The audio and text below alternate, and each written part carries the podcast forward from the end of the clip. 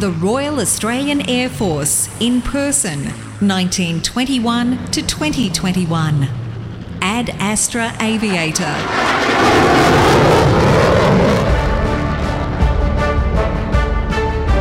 This is a series of podcasts recounting the personal stories of veterans and their families. The narrator is Gareth McRae, OAM. Well, we continue our chats with Air Force personnel who've retired to Coffs Harbour. Today it's Wing Commander, retired Bert Milne. Bert was another Air Force country boy. He lived and worked on a wheat sheep farm. He says he attended the prestigious Manangatang Consolidated and Higher Elementary School to the end of Form 3, and then the Geelong College to finish secondary school. He completed one year of an art and industrial design diploma at the Geelong Tech. But then came his time when he was accepted for number 66 pilot's course on the 3rd of May in 1967. Bert was introduced to his love of flying through his father, who was, prior to taking up farming after serving in the Middle East in World War II, an aircraft engineer and private pilot. In fact, his engineer's license number was 773, and his pilot's license, issued in October 1929, was number 395. Bert flew mainly transport aircraft, firstly the Caribou, then the C 130 Hercules. He was aide de camp to two chiefs of the Air Force, Air Marshal Reid and Air Marshal Rowland. He did several flying instructional tours, including one at Royal Malaysian Air Force Base, Alor Star, and he eventually resigned to join Qantas as a pilot instructor flight simulator on B 747s and then changed to a line pilot on B 747 and B 767 aircraft. But a great introduction. Uh, you've had an amazing career in the Air Force. How much do you remember? Of the uh, total package?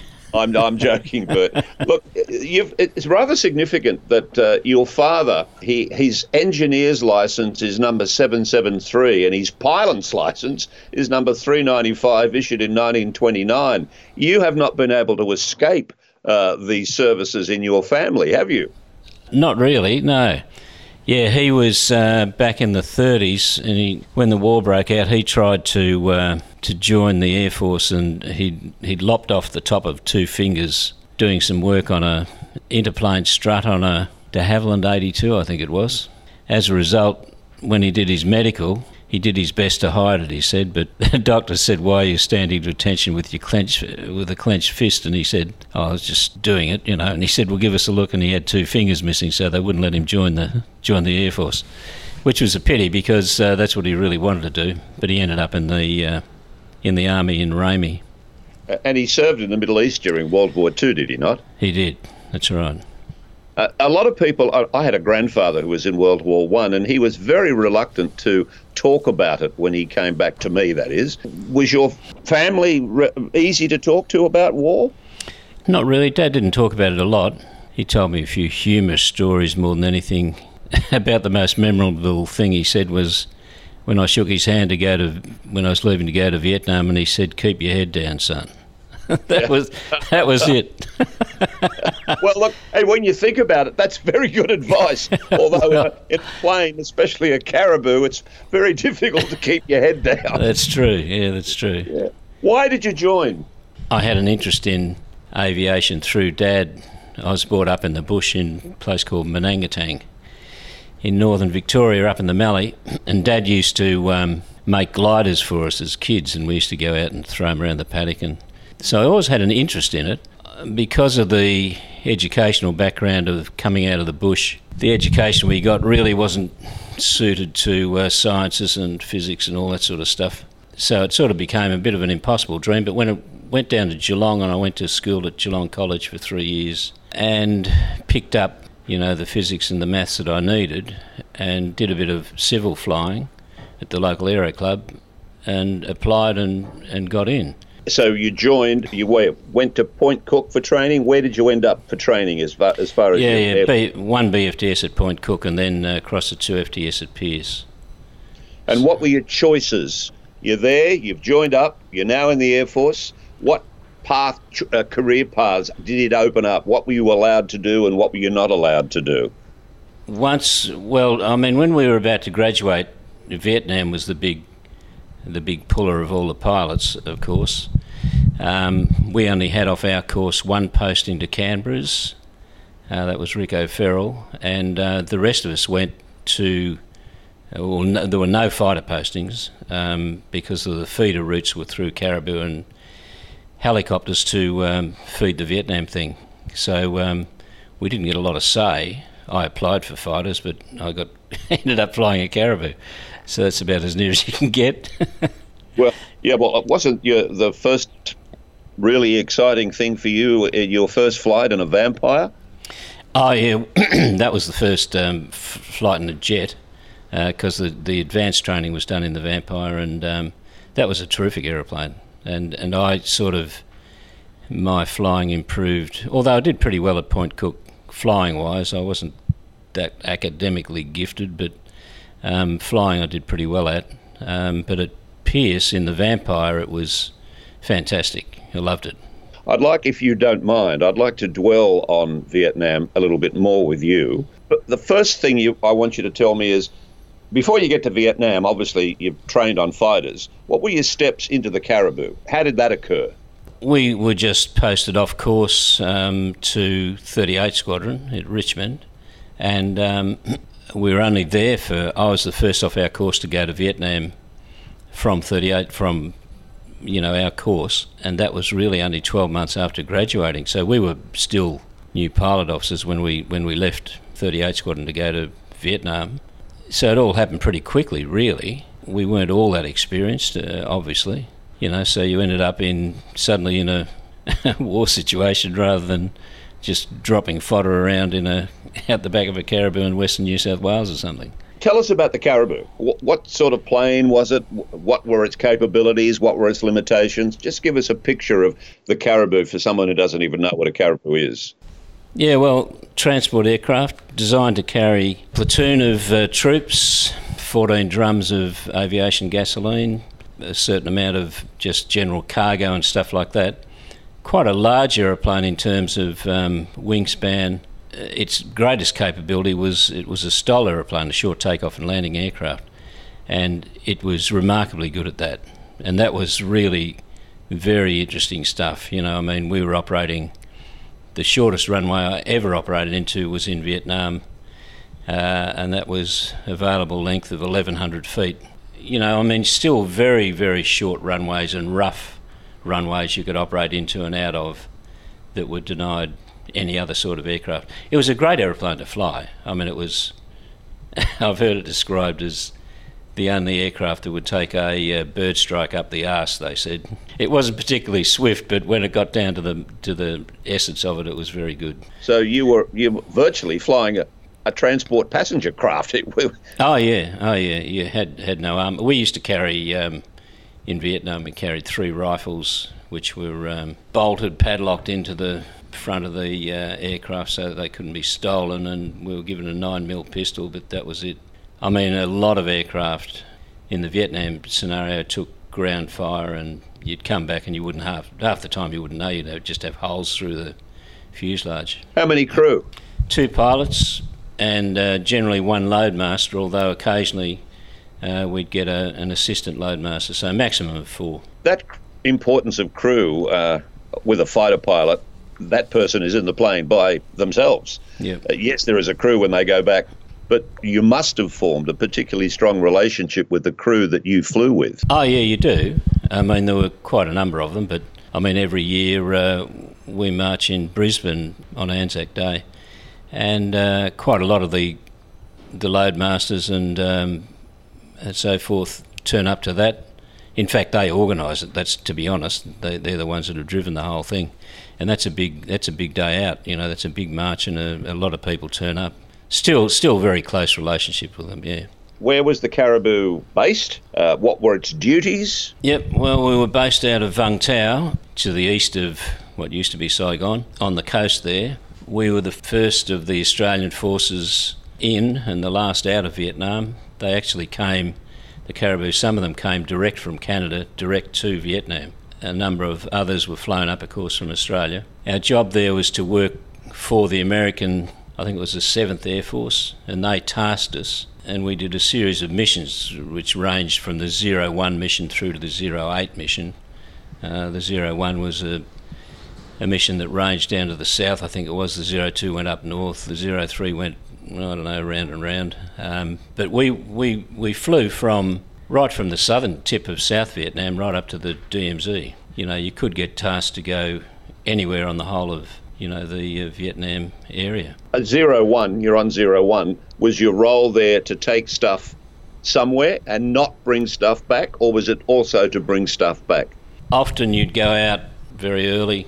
You'd go out and you'd shuttle stuff between. It might be it, it could be anything. It could be troops. It could be you know ammunition. It could be um, fuel or whatever. And you'd uh, position at a bigger aircraft, uh, bigger uh, area, and, and, and shuttle it from there out to remote areas, and you just maybe do that all day. Or you might be tasked to go on a set route, and you'd pick up, you know, passengers, troops, whatever, as you went around, and bring them back to Saigon. Or um, you may do body runs where you'd pick up people who'd been uh, who'd been killed in action and take them back to the uh, morgue in, in uh, Saigon. Uh, throughout your various flights, were you ever conscious of being under attack, other than finding bullet holes when you got back to the base?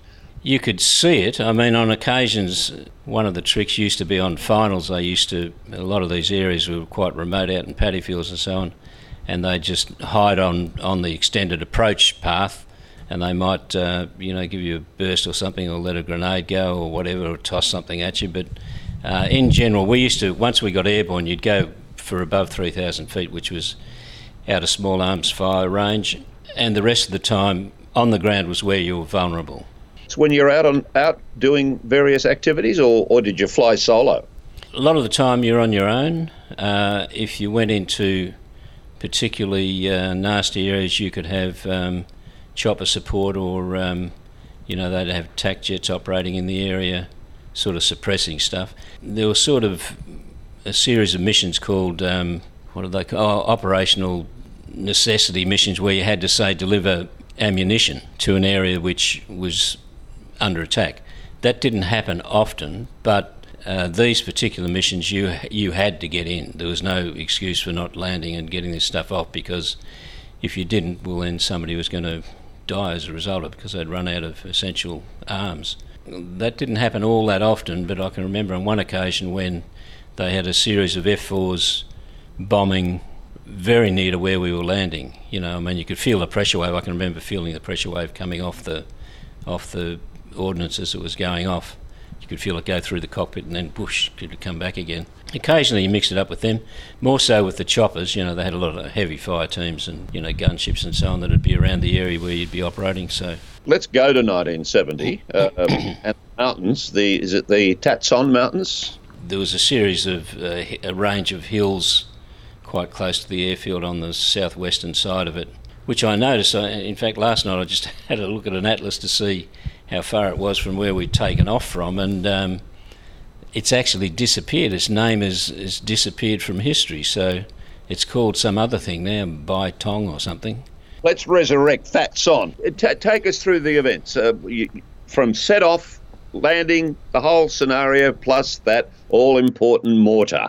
Yeah, well, we had a mission. We were on um, a mission down in Four Corps to um, lift 14 drums of, av- of uh, AVTUR, uh, aviation turbine fuel, from Bintui South, which is in the centre of the delta, northwest into um, That Son, which was a place we'd not been to before, any of us, um, which was right on the Cambodian border, 40, 45 minutes flying away, I guess, from where we took off. And we were tasked along with three other American caribous, uh, and we were to go in a sort of stream. We were number three, I think, out of the four, two or three.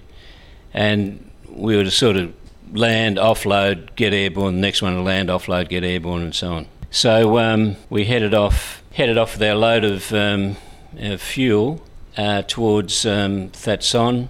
My the co-pilot on the day, Mick Calvert, he, he, we were all captains, but he was acting co-pilot on that day. And um, unfortunately, his navigation was so precise that um, even though we were third in the in the run of the, the aircraft, he got to we got to a point and he said, you know, I think we should go down because if we don't descend and go to go to our left now, we're going to end up in Cambodia, which you weren't allowed. To weren't do. allowed to go. Yeah. The weather at the time there was eight eighths cloud, you know, quite low, and we descended down and he eventually said, "Oh, there's a hole over there," and we went over there and we got down through that, and eventually found the airfield. And on the way in, we used to check with the nearest artillery positions to see if there'd been any action around that particular airfield.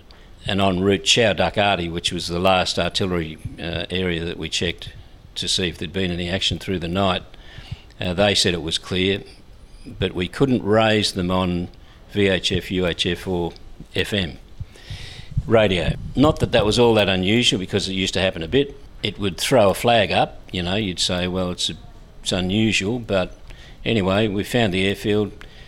I did a lap around it, looked down, we couldn't see any, you know, obvious problems. We briefed for a speed offload, which was to land the aircraft, taxi off the runway, turn through 180, run the pre takeoff checks. As we were doing that, the loadmasters would be unstrapping the load. They'd leave one final restraint on. We'd back the aircraft up, give it a burst of uh, forward thrust. They'd snap the last load and would just simply eject it out the back. It would just simply be ejected straight out the back of the aeroplane. We'd keep going and we'd, we'd be gone. And that used to reduce our time on the ground to, you know, just a couple of minutes, really. So we'd taxied off, turned around on the uh, on the where all the fuel was positioned. It was all lying there in nice neat lines. Did a 180 degree turn, and when we did, the uh, loadmaster I'd sort of overcooked the turn just a bit, and we weren't quite lined up exactly right with the fuel drums behind us, and our fuel was going to go out on a little bit of an angle. And the loadmaster said to me, "Sir, are you going to straighten it up?" And I said, uh, "No, bugger it, just throw them out." Thank goodness, because as it turned out, had I straightened it up, that round that went through the port wing would have landed right beside the cockpit and taken us all out. There wouldn't have been any doubt about that. So that was a bit of luck. We were sitting there doing the pre takeoff checks. Were still, we'd come to a halt. I'd put the park brake on while they were doing their uh, unstrapping down the back. And then out the front of the aeroplane, I looked out to the runway, which was literally only 30 metres away. Suddenly, this little perfect plume of white smoke rose vertically off the runway surface. It just seemed the oddest thing. It just sort of went poof. There was no noise. There was there was no impact or anything from it. It just rose out of the ground, and I thought, what the hell's that?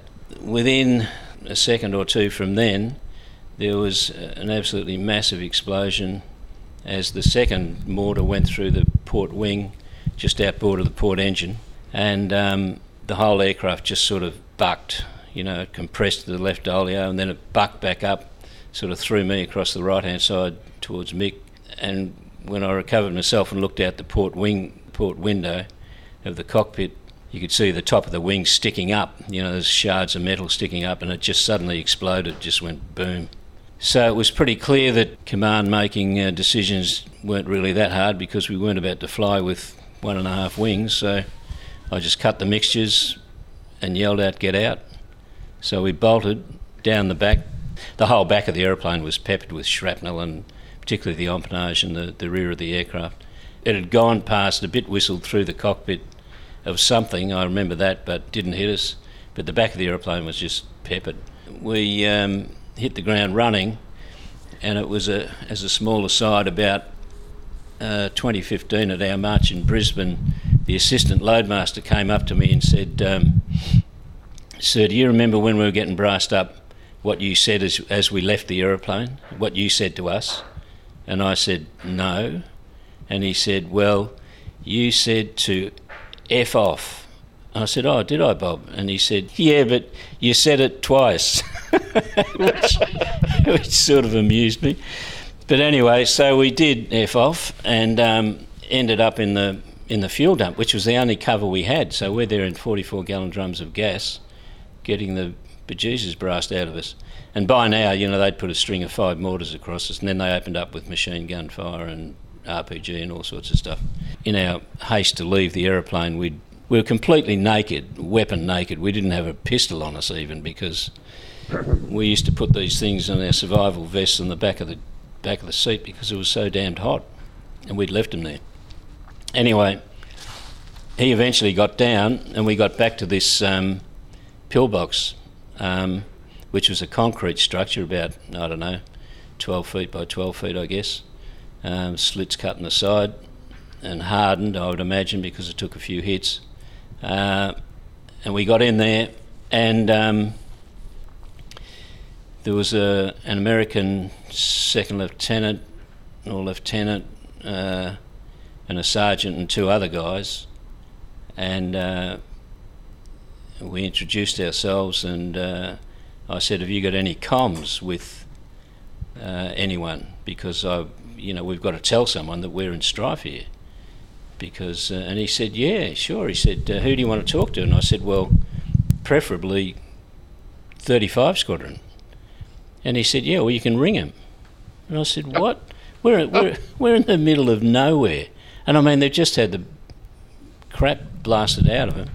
But you, you could actually, there was some sort of field telephone system he had, obviously radio operated, um, and you could ring up. And I actually dialed 35 Squadron's number, and I got onto the admin and um, Mike Andrews was his name. And Mike said, um, 35 Squadron, you know, admin speaking. And I said, Mike, it's Bert, you know, we've, I want to speak to the CO we're in big strife, you know. And he said, I'll put you through. So he put me through to Stu Mitchell, who was the CO. And I think he thought we were taking the mickey out of him because, you know, I said to him, Sir, we're at That Son, the aeroplane's just been, you know, hit, it's burning, we're in deep car car and we've got to get out of here, so can you help us out? And I think he thought it was a joke. So, right. anyway, we eventually sorted out that it wasn't because a, an RPG or something bounced off the roof at about that point and made made the point that uh, we were in trouble, and, um, we sort of rung off at that. So that was a bit unusual, but we were we were in this thing for quite a while, um,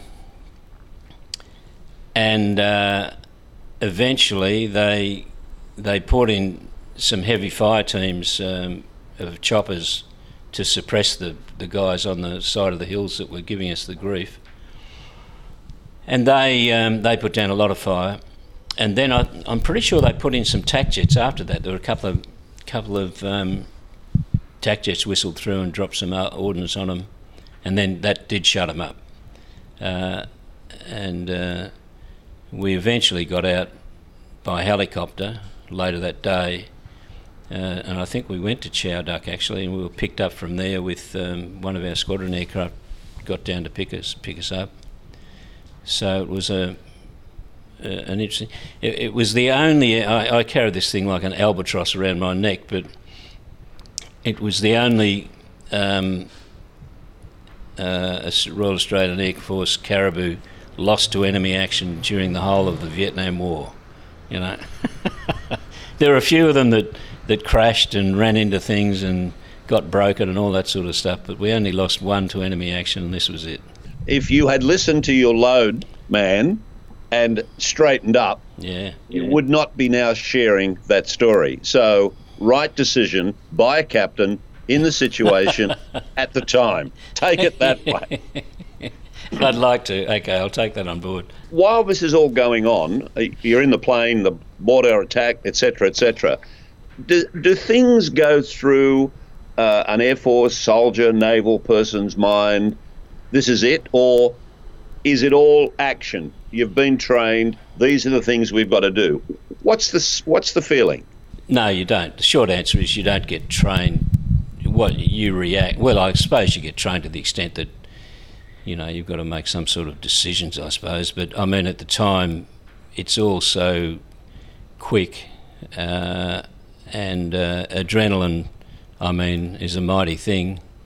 You know, I mean, our, our loadmaster, who Nev Church, he was known as slow walk and slow talk and Nev, which he was, but I reckon he probably holds the 70, 70 metre sprint record for South Vietnam still to this day. But so you react, you just, I mean, you go into survival mode, really, you know, and, and uh, you just hope that you're not going to get done. How would you, if someone come up to you and, and said to you, a teenager comes up and says, Bert, what was your time in Vietnam like? What would you answer? Initially, it was like the greatest boy's own adventure you could imagine. I mean, in the beginning, I mean, you come out of an air force like the Royal Australian Air Force that has got, let's say, 20 Caribous and 50 fighters and something like that, um, you know, and uh, 30 bombers or something, and you, you go to Vietnam. I can remember the very first mission, and we came out of the cloud at, at uh, Da Nang, and we were doing a GCA ground controlled approach in bad weather. We popped out at about, I don't know, 600 feet or something. On the end of the runway in front of us, around the end of the runway, were more aircraft of one type than we had in our entire Air Force. Now, that gives you an idea of, of the sort of scale that the Americans operate at. One thing you don't do with the Yanks is uh, piss them off because they'll just keep coming. They don't stop. I mean, we saw it over and over again where, you know, there'd be an incident, say, down the Delta somewhere. They'd send in a chopper team of, I don't know, five, five choppers or something to suppress fire if the guys on the ground were silly enough to shoot one of them down, they'd send back 10. And if they got hit again, they'd send back 30. And they just don't stop.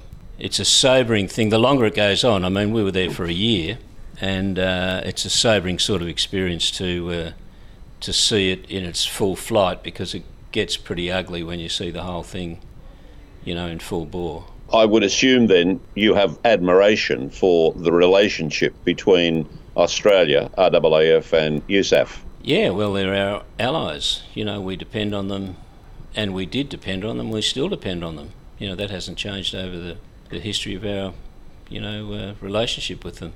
They're a different group in a war zone. They're a pretty, they're a pretty unusual group. You know, they stick ace of deuces in their hat band and they carry pearl handle holsters and all this sort of stuff. They all think they're John Wayne and, you know, they're going to save the world, but that's just what they do but they do it in a big way.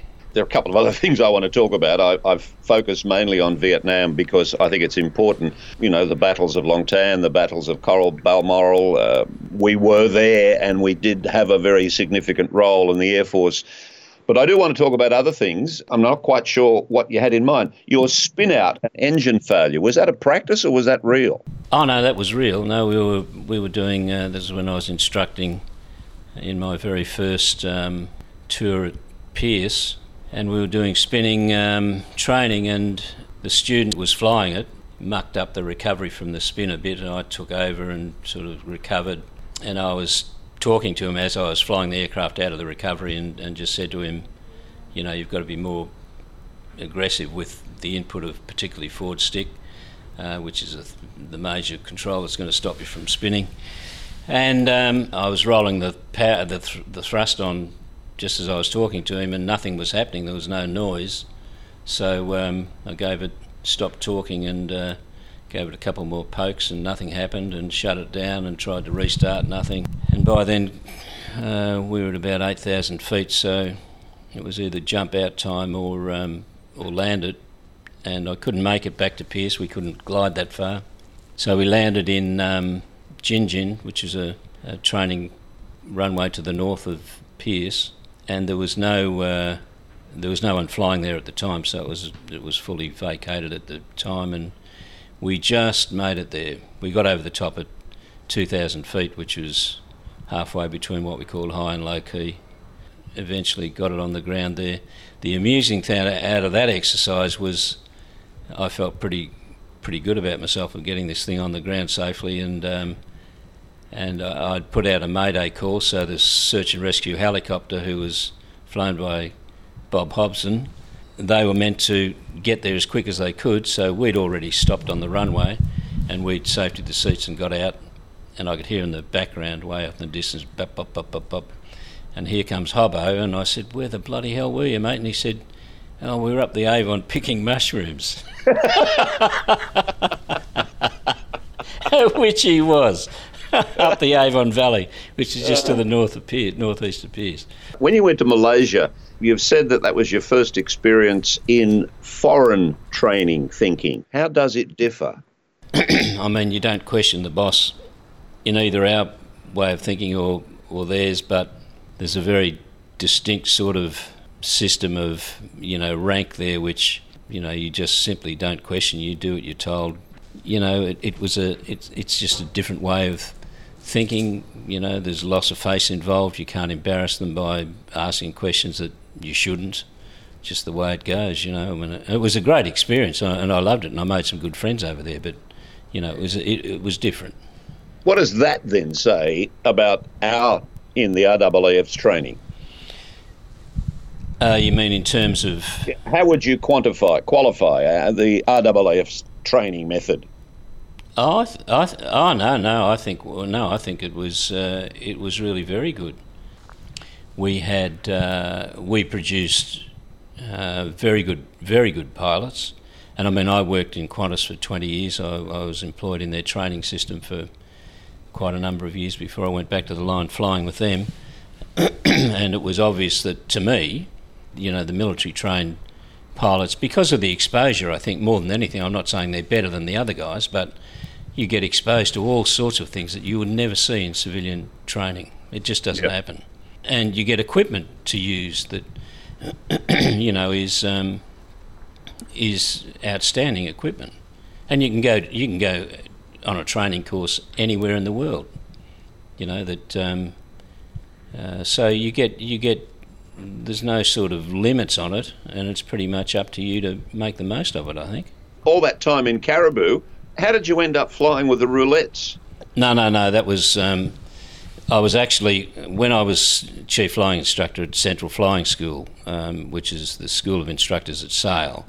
Um, I was offered the lead of the roulettes, uh, which I knocked back, which was a pity because I regret that now. But at the time, I did it on the advice of the of the outgoing CFI, and he said you can do one of two jobs. You can be CFI, you can see, be the leader of the roulettes. He said you can't do both. So I um, I became their mentor pretty much. You know, I was involved in you know their their training and and flew. Um, not as part of the roulettes, but as as the uh, as the overseer of the you know, I used to debrief them. I'd go flying with them, and you know, we'd come up, and then the CO of CFS would give them the final approval to do what what they would uh, want to do in terms of displays and so on. With your varied experiences, what did you take on board in your own wing commander's role? What did you see your role as being? Well, depending on the job, I mean, the um, I was. Uh, as wing commander, I didn't spend a lot of time as wing commander, to be honest with you. I was posted in as director of Air Force Safety One, uh, and it was from there that I resigned to go to Qantas.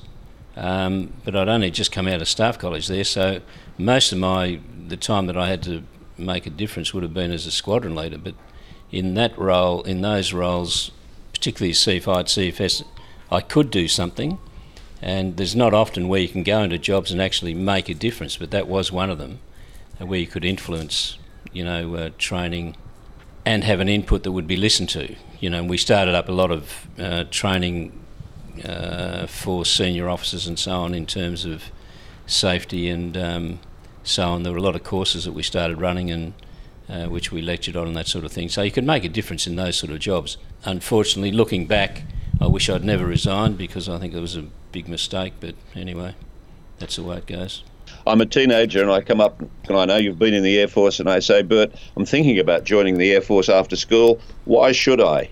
Yeah, well, see, I don't know how you'd advise somebody now because I don't know the Air Force of today all that well. I mean, I've had some insight into it, but not, not a lot. But if I was answering from my experience, I'd say join it so that you can you can do something that's meaningful. It actually does something for uh, you know, your your country, which I think is meaningful because you don't just go off and fight in Vietnam.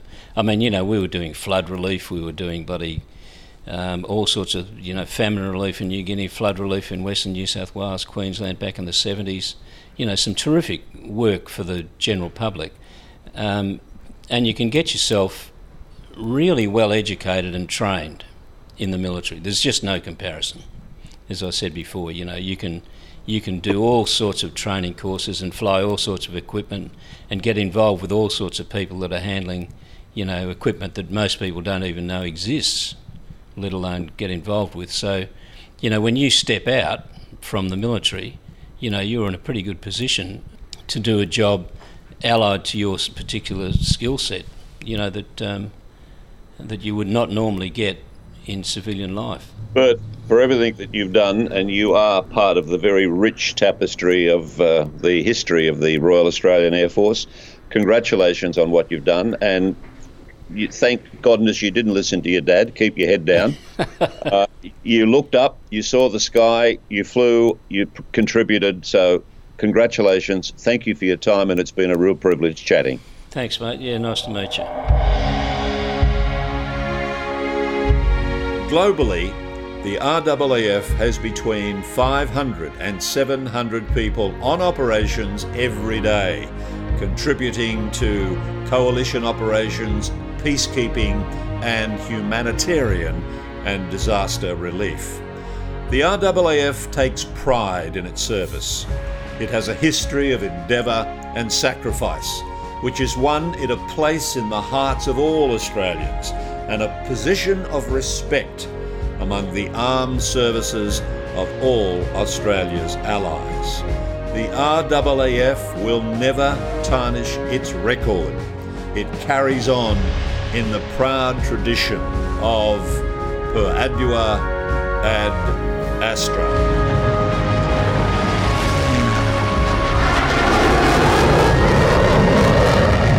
This is a series of podcasts recounting the personal stories of veterans and their families.